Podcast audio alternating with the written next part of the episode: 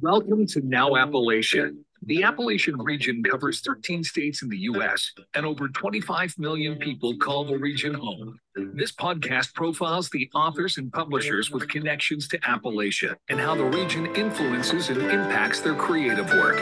And now, here's your host, author and Appalachian resident, Elliot Parker. And hello, friends. We welcome you once again to another episode of Now Appalachia. We are broadcast and heard over the authors on the Air Global Radio Network. I'm your host, Elliot Parker, and it's great to have you with us.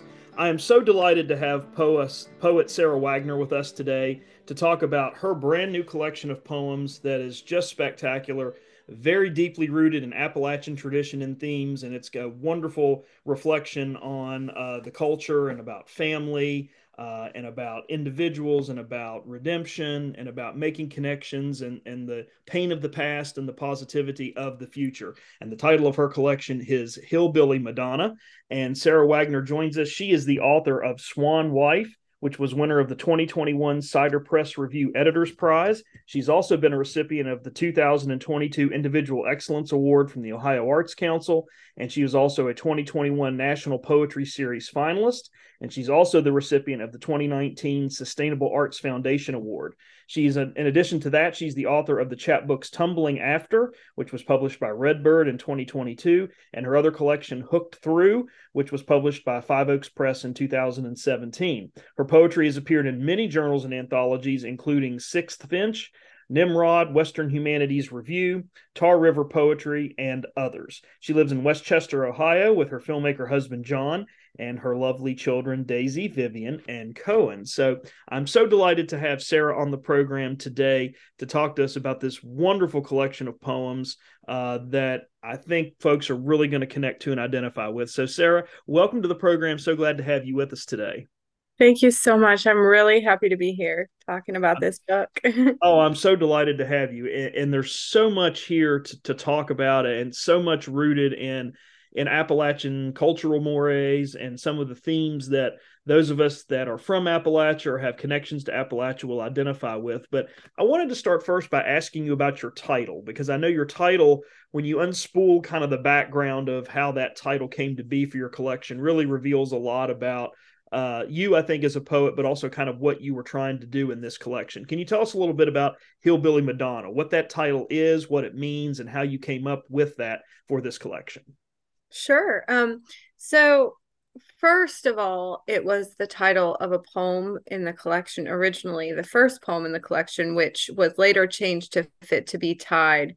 Um, but that first poem really is is an exploration of of what I thought when I when I wrote that poem. It's about you know girls sitting and watching the sky together and this idea of childhood and then the father comes and puts them in the truck and they're kind of bounced into the next part of their life with this realization that you know one day that they're going to be mothers and they're going to have this expectation of what that means thrust onto them um so it's a combination of the landscape and then sort of what the expectations are for girls um, and for me at the time. So I was kind of channeling through a memory I had um, to write that poem. But then when I looked at the collection as a whole, once I started putting it together, I really thought that that encompassed that idea of um, landscape and girlhood. And I mean, there's a poem called Girlhood Landscape too, but the Hillbilly Madonnas really it got at that a little more succinctly while also dealing with the the um, themes in here of of basically degeneracy, um, what it means to be someone that someone sees as um, unpure or unholy or unworthy. Um, as a lot of time people who say hillbilly, they they mean that in a specific and um, insulting way a lot of times, and um, thinking about hillbilly and then also thinking about the concept of the holy madonna and how a lot of times women are put into two categories the madonna or the whore and the idea that that you can be all of those things you know? Hillbilly madonna is is hopefully a, a figure that is able to deal with whatever um, stereotypes and um, you know generational trauma and everything else that's been put upon her and still be holy and still be pure and still be worthy of um you know redemption and reverence. I think that was important to me with the title. Mm-hmm. excellent. Very good. I wanted to ask you um, something that i noticed in a letter that you wrote to readers and i think this ties into uh, your, your family story and i know that uh, your father passed away uh, suddenly of covid-19 uh, and I know you and he were sort of estranged for a, a long period of time. And um, so much of what we see in your collection, and we'll talk about some of these poems individually in just a second, but so much of what we see in, in your collection um, is, is, this idea about. Um, about his life and, and what what of him and what of his memory and what of himself is left in you and it's also a story about your mother because your parents separated when you were very young and, and your mother was a was a strong figure in your life but in this letter to the reader, you you write this. You say, "I'm left with the central question of this book: How much of his landscape, meaning your father, is left in me? What of it will I carry and pass on to my own children? And how much of it is my landscape?" Can you mm-hmm. elaborate a little bit about those questions and and what you were trying, how you were trying to, and what you were trying to to do to answer those uh, in your collection? Mm-hmm. Yeah, I feel like the whole idea of you know where my parents come from is so complicated for me i talk about my mother in this and she's from west virginia from parkersburg and she is someone who's really tried to um, not identify as a hillbilly you know she she kind of left west virginia and she now now she is kind of going back and trying to unpack and and uncover all those roots and histories and things but um, she left because of something really traumatic, which is also in the book, which is the murder of her mother and her grandmother. So um, for her, she just was like, I'm done with this. I'm not part of this. This isn't in me at all. And my father, though, um, when he left, he kind of took it with him and it's it became his identity this idea and a lot of it was based on stereotypical you know representations of what a hillbilly is um a lot of why he wasn't that proud of me is that I wasn't quite as hillbilly as he thought I should be. Um, so I had to think about, um, you know, number one, what is true about the land, what is him about how I see this land, um, in the same way that my mother, I think, now is reckoning with how much of her, the story of her past is actually the land and how much of it um, isn't. And so I think that for me, I had to travel back to the spaces that um, I spent a lot of time as a child with him in particular and claim those spaces as my own. A lot of these poems were kind of written in the same spaces that I used to play in, like poems like Captivity Narrative and other poems in the collection. So um, it was kind of a reckoning for me of how much of his um, opinion or shaping of the land is truth and what is mine outside of what he's done to shape the land for me. Very good, very good. And I know that carries over into so many of your poems, and I wanted to uh, talk to you about a few of them. And we could, I wish we had more time. We could talk about all of them because they're so wonderful and, and, they tie in so wonderfully to everything that you were just talking about a moment ago. But um, you mentioned "Fit to Be Tied." That was one of the first poems I wanted to ask you. In fact, that that's how your collection starts is with that particular poem. And one of the things when I was looking at that poem and some of your others, I felt like light was a theme that came up constantly in a lot of your poems. And in "Fit to Be Tied," uh, we're looking at two girls who are kind of sitting outside on a summer night, like kids often do thinking about what lies ahead. You know, they're just old enough to be past sort of that young girl stage, but not old enough to kind of be on their own and you know, one of the things that we see light functioning, I feel like in this collection is that uh, it either kind of signifies a point of view or it's something to be illuminated. And the girls here are kind of looking at themselves and they're kind of thinking about, you know, c- can they see each other? Can they see each other through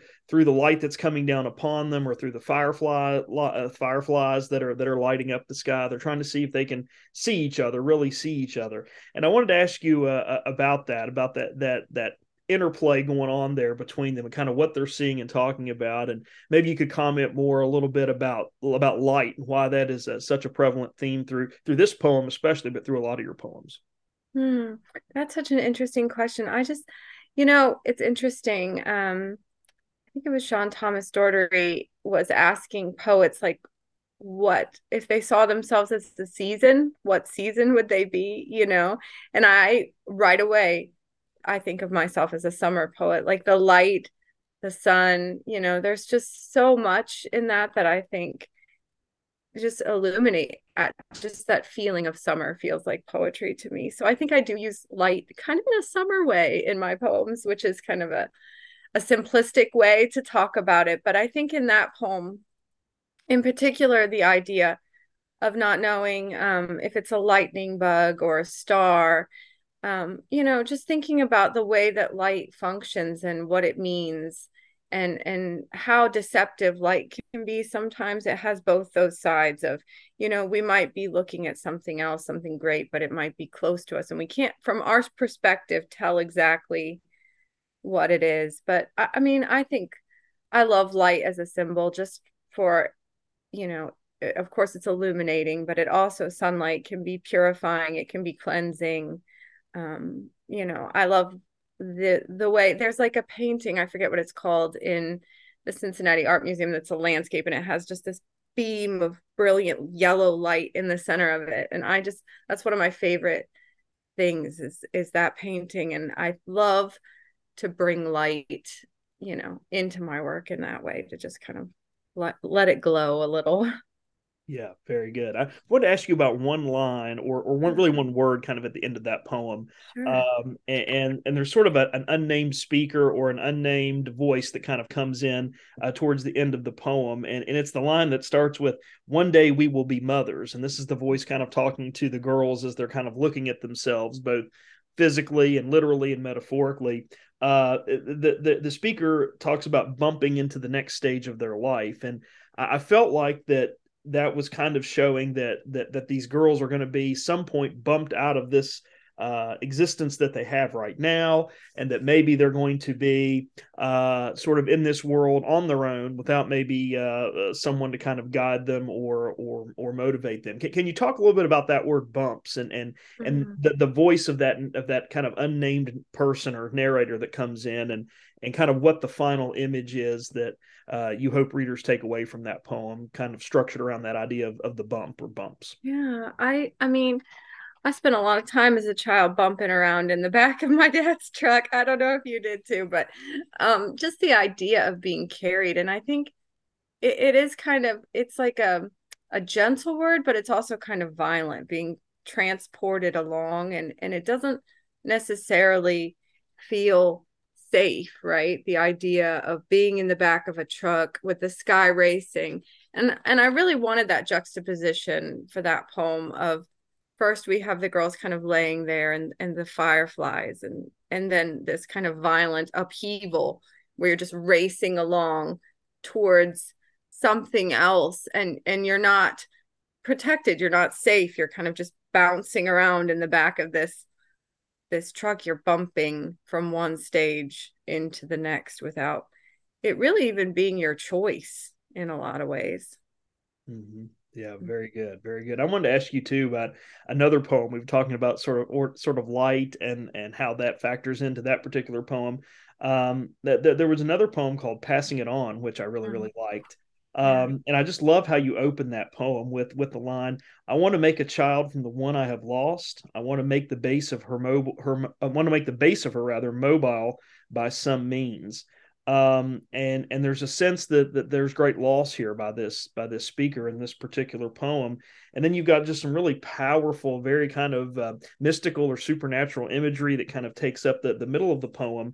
Um, but one of the things that, that I wanted to, to ask you about is, you know, we, we saw how light was sort of a divine presence in, in the first poem, but in this poem, there seems to be a kind of a darkness juxtaposed against the light, and that, that there's a sinister sort of darkness, uh, maybe maybe metaphorical or literal, uh, that permeates this particular poem as we think about, um, you know, this idea of what this woman has lost and, and, and this otherwise painful topic of, of losing a child.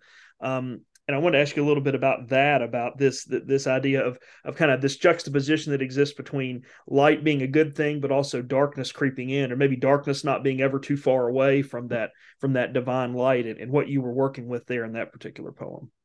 Yeah, no, I, I this poem um, I remember exactly when it came to me, and and my um, father actually he was always really good at building things like out of junkyard scraps when um when I you know when he died I was his next of kin. So I was responsible for handling all the things that he'd collected. And you know he didn't have a big house and he had $17,000 worth of trash for trash out that he had collected.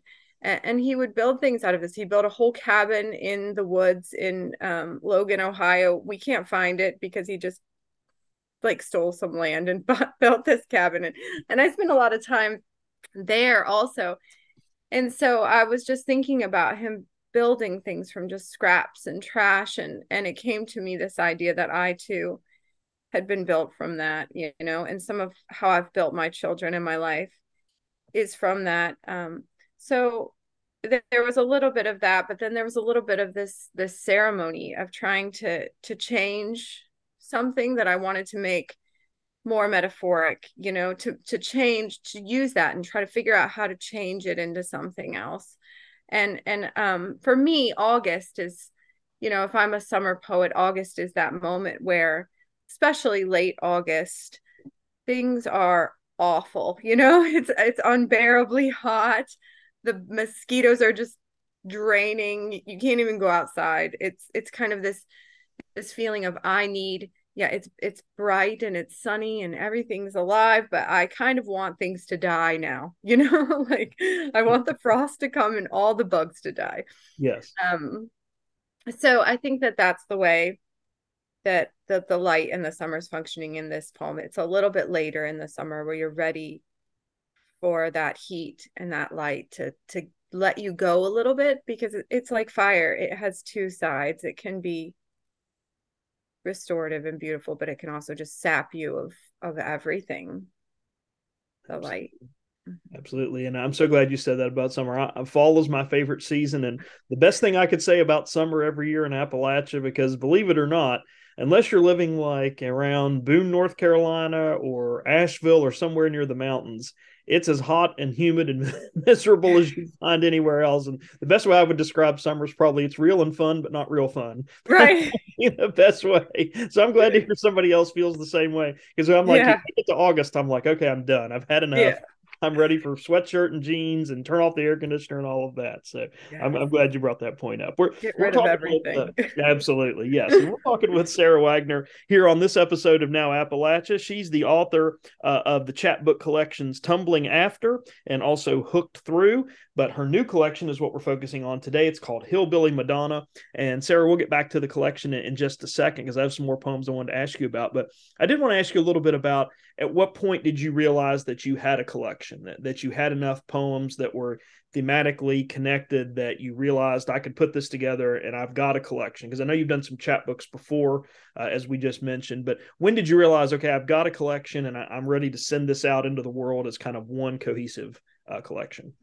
It took me a long while, actually. Um, I had a, a big body of work of poems um, that I was dealing with, and I initially thought it was one book, and so I was trying to kind of you know pare everything down into into a book and it just wasn't working and then i realized i had two books which is why i have two full lengths this year coming out which is just crazy but um initially it moved from like childhood all the way up until my current marriage um and i it was all encompassed in this one book of swan wife but that didn't really work very well like it, it was too much time it was just everything shoved together so i kind of took out the marriage poems i took out all of the more recent things and then i was left with um, thinking about these poems about my childhood and about my father in particular and trying to figure out what is this about? Like i don't just want to write a book about my childhood and and my wild stage and uh you know me that's not what i'm trying to do i want to i want it to be about something more. Um, so that's when I decided I was going to start going.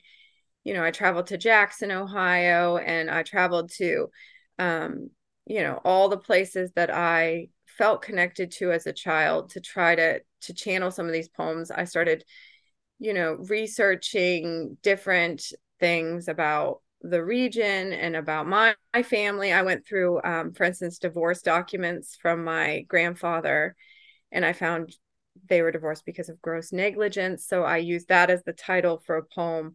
And just thinking about, okay, I want to tell that larger story, which to me is about generational trauma and about, um, you know, what we pass on to our children in general and about the opioid crisis, which has touched every aspect of my life at this point. So I wanted to get that in there too, because I felt that I could not tell a story um, about this region without bringing that, especially as it relates to women, because I feel like that's not something, especially friends of mine who've, you know, lost a lot of children and things. Um, it's not something that people want to talk about and want to see as being human. So that became an important element. So once I realized, okay, these poems are um their own thing then i thought okay here are the holes. And then i started just writing more. And then eventually it took a while for it to come together as a collection from that point a few years. And then um, it was a finalist at a bunch of places. And then finally driftwood was like we want it. And now here it is. So it, it was a long process i'll say mm-hmm. so who is a poet that you think everybody should be reading right now? Right now everyone should 100% be reading um, nickole brown. I i think that she is an amazing poet who's speaking about number one what we're doing to the environment what we do to animals. She talks a lot about um, appalachia in general. I just love her work. Um, of course diane seuss who just won the pulitzer. Um, and I, I mean I also will give a shout out to my friend Kristen Noel Kaufman, who was just a finalist for the National Poetry Series, and her work is centered on Appalachia too, and it is just phenomenal. Um, it is. Uh, she she's very like witchy folklore god based, and and her work I know is going to just blow everything up once her book comes out. Our guest today on this episode of Now Appalachia is poet Sarah Wagner. We're talking with her about uh, her career as a poet, what she uh, what she has done, how she has put this collection together, and that collection of poems that we're talking about is the fantastic book called Hillbilly Madonna. And so, Sarah, we'll go back to the poems uh, uh for a few more minutes because uh, you, you touched on addiction, and I wanted to address that with you uh, just a moment ago. You were talking about that, and we were talking about that juxtaposition a minute ago of sort of light and darkness that exists uh, uh, in a lot of your poems, and I think that uh, some of the some of the darker poems in the collection are are dealing with those areas of addiction. And I just wanted to to mention a couple of poems that kind of tie to that theme. Then I want to ask you about one in particular. Uh, there's a poem called "Pending Charges." Which is really a, a very poignant tale about a woman who's addicted to heroin. She's giving birth in a Burger King bathroom and, and, kind of the experience and trauma from there. Uh, there is um, uh, another poem uh, that I wanted to ask you about called uh, "Deadbeat," which is the story of a father, or the poem of a, of, of the of a father who's kind of in the middle of addiction, really struggling with addiction, and he's begging his adult daughter to let him stay with her. Um, but he's also at the same time just totally destroyed the home and is kind of left uh, the, the the sisters and this the, these daughters kind of a, an emotional shell of themselves.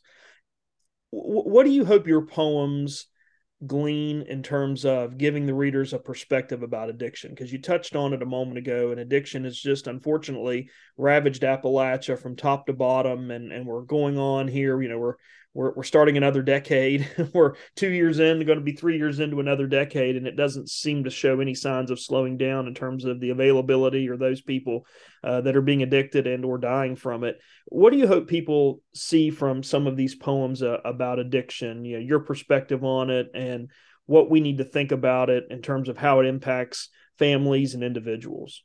Mm-hmm. Yeah, I think you know one thing that's important to me is to especially um, show that women who become addicted to opioids, particularly women with a history of addiction, family addiction, and not a lot of options are not um, kind of these degenerate, evil, awful people that we see depicted in almost every aspect of the media. I mean, even if you look at real people like Courtney Love, you know, there's a difference with how we look at women compared to men. And for me, um, you know, I had a lot of experience with drugs growing up. You know, I have a lot of addicts in my family. I um, barely graduated from my undergraduate degree. I I did not, but I was lucky enough to have a mother who constantly put me back on the line. You know, she she was like this is not who you're going to be. Um and I think it's easy for people to judge other people for falling into addiction and for not being able to get out because of some holier than thou instinct that we have that oh that that couldn't be me but i absolutely i don't feel that that's true. Um you know there are a lot of people that i kind of compressed into the role of sister people who are actual family members and people who have been sisters to me and and were not any different than me in any way you know growing up or um, now even not any different from me, except for the opportunities that I had because my mother kept forcing me back onto the line, even when I didn't want to, kicking and screaming, forcing me back into um, the line. And so that's really and and speaking about the pending charges, the Burger King bathroom poem, that poem I've only read it live at a reading once because I, and when I read it, I read it at Northern Kentucky University, and I could hear people gasping, like, "Oh no!"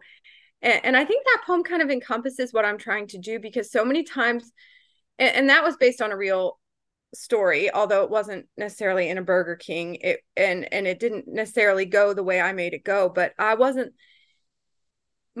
that poem what i meant to do was to make that not just a news story where it's like oh this drugged out woman gives birth in a burger king. Like look at how disgusting they are. I wanted the baby to live. I wanted her to live. And I wanted this sense of yes this is awful but but here is a way out and redemption. And this is not showing you the whole character of this woman right here. This is this is something that can be overcome. Um, this is something that is a disease and that is not just a moral failing by people who are too stupid or poor or whatever else people say about all of us to to be able to you know handle life. And and also the element of pain which is a big part of this and women's pain and how often women's pain is dismissed and we're not supposed to be um, seeking relief from the pain of life and existence and and and how even if we do that you know for birth and things that's seen as a moral failing especially for women. We're supposed to just handle and wear our pain and and not want any kind of relief from it. And and what i hope to bring is just i guess empathy ultimately especially for women. Mm-hmm. And I, am so glad you mentioned that because that leads me into into my next question and, and, and the last poem i wanted to ask you about again i wish we could talk about more of them but uh, one of the poems that i loved was what was called on cutting him off and mm-hmm. we were mm. talking about the the father a moment ago um uh, you know uh in, in, the other poem uh deadbeat who is uh you know just come back and wants to stay uh with, with with his daughter and i just love how you know you write don't feed him when he comes in that poem shake you to your doorstep pleads to sleep in the corner he wants to destroy your house almost like he's he's become this monster that his addiction has created him uh turned him into a monster and created this person that is not even recognizable anymore but when we get to on, on cutting him off uh, um, there's a sense that uh, the, the father now has been kind of removed from the daughter's life, or we get that sense that he's no longer in the picture. Uh, but at the same time, it seems like the speaker is trying to have a baby again. You talked about about women and, and life and living, and the speaker is trying to have a baby again, maybe trying to be a mother. But I feel like when I got to that poem and I was thinking about your other poems, um, there's a sense that the damage has been done here uh, in a lot of the you know the, the damage that has been done to children by by by fathers by drugs by all the things that are going on by the darkness that permeates some of these store these poems and lives has been done but also at the same time there's optimism. Maybe something new can be kind of reconstructed or built up out of these ruins of these these emotional ruins that these characters have. And i really loved how i felt like by the end of the poem that that's where you leave us is is with that sense that you know th- these terrible things have happened and and there's no sort of repairing those scars but at the same time some good can come from that as well. Mm-hmm. yeah yeah and these poems you know like we've talked about with my father they're they're pretty close to to my heart. These are poems that i've i've been nervous about reading um since the collection came out. And it's a strange thing to you know when this book was accepted even up until it was i was about to go to awp and i was going to read from it um that's when he died. And then i had to to tell driftwood oh um you know i i can't write the second do that. Like give me a minute. Um but yeah i think that that was definitely the middle section of my book um, which i gave the the epigraph from um, william elliott whitmore's song one man's shame is one man's story is another man's shame.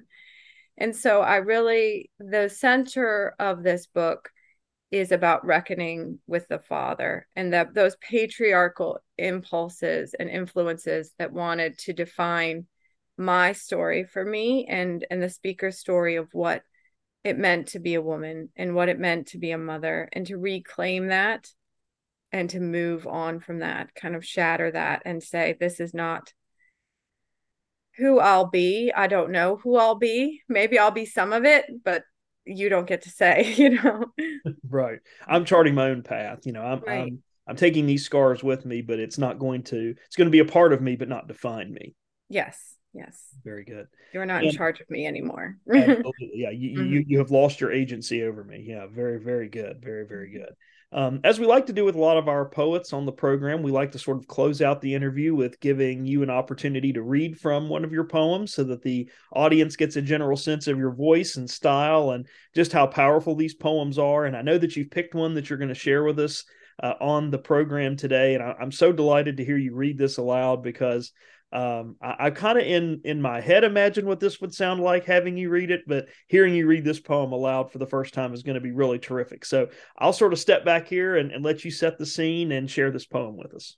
Sure, thank you. Um, so I thought I'd read Idle and Lawless, which comes toward the end of the book, and I think really, um, you know, has all of those themes in it. And I really see this as a sister piece to one of the poems in the beginning of the book, which is called Girlhood Landscape, which has the two sisters, um, you know, dot painting their nails and and one of the sisters saying i, I don't want to go on a train or be a grown up i want to be with you forever kind of thing. And it's a very sweet kind of happy poem whereas this one it is more of the um the idea I need to leave you, I need to cut this off. This is becoming something that I don't want to be, but it's it's painful too and and it kind of has all of the the themes in it of masculinity, of um opioids, of sisterhood and um so I'll just and landscape too. So I'll just go ahead and read it for you. It's called Idle and Lawless. All beautiful like the side of the hill dirt and rocks and wildflowers, the mosquitoes low over the rain filled tire tracks. Bees hover, test the sugar in our sweat. With lit cigarettes pressed between our lips, we flick the ash into the wet side of the earth. We are playing boys, Tom Sawyer and Huckleberry Finn. The creek is high. We wade barefoot, jeans rolled up to our inner thigh. We are looking for an image to latch onto, to start us rolling through the rocks. We want to run from something, towards something, to solve the mystery, to get out.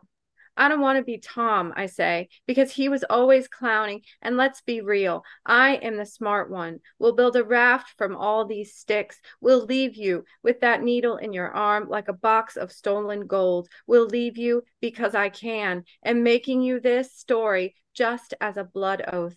I will borrow your lines and flee west. I'm always the one to run from it. I'm always the one to run.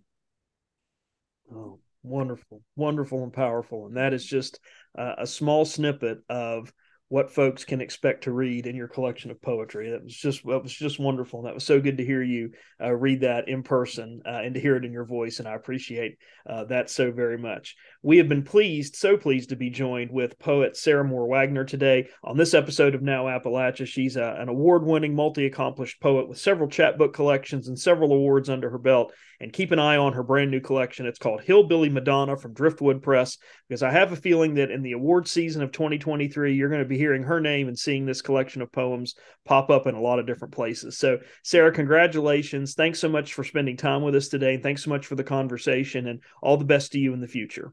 Thanks. You too, Elliot. Thank you. We want to take a moment as we finish up on this episode of Now Appalachia to give a special shout out to uh, the executive producer of our program. Her name is Pam Stack. We could not bring these podcasts to you each and every episode without the work that she does behind the scenes to make sure everything uh, is up and running as it should be. So thanks so much to Pam uh, for all of your support and effort behind the scenes. We also want to remind you that this is a copyrighted podcast that is owned and operated by the Authors on the Air Global Radio Network. That is going to do it for us this time on Now Appalachia, but please come again next time. And in the meantime, stay well and see you someplace soon, I hope. You've been listening to Now Appalachia. This is a copyrighted podcast owned and operated by the authors on the Air Global Radio Network. For questions or comments about this program, and to learn more about the host, Elliot Parker, and his books, visit his website at www.elliottparker.com. Stay tuned. More outstanding podcasts are coming your way next from the authors on the Air Global Radio Network.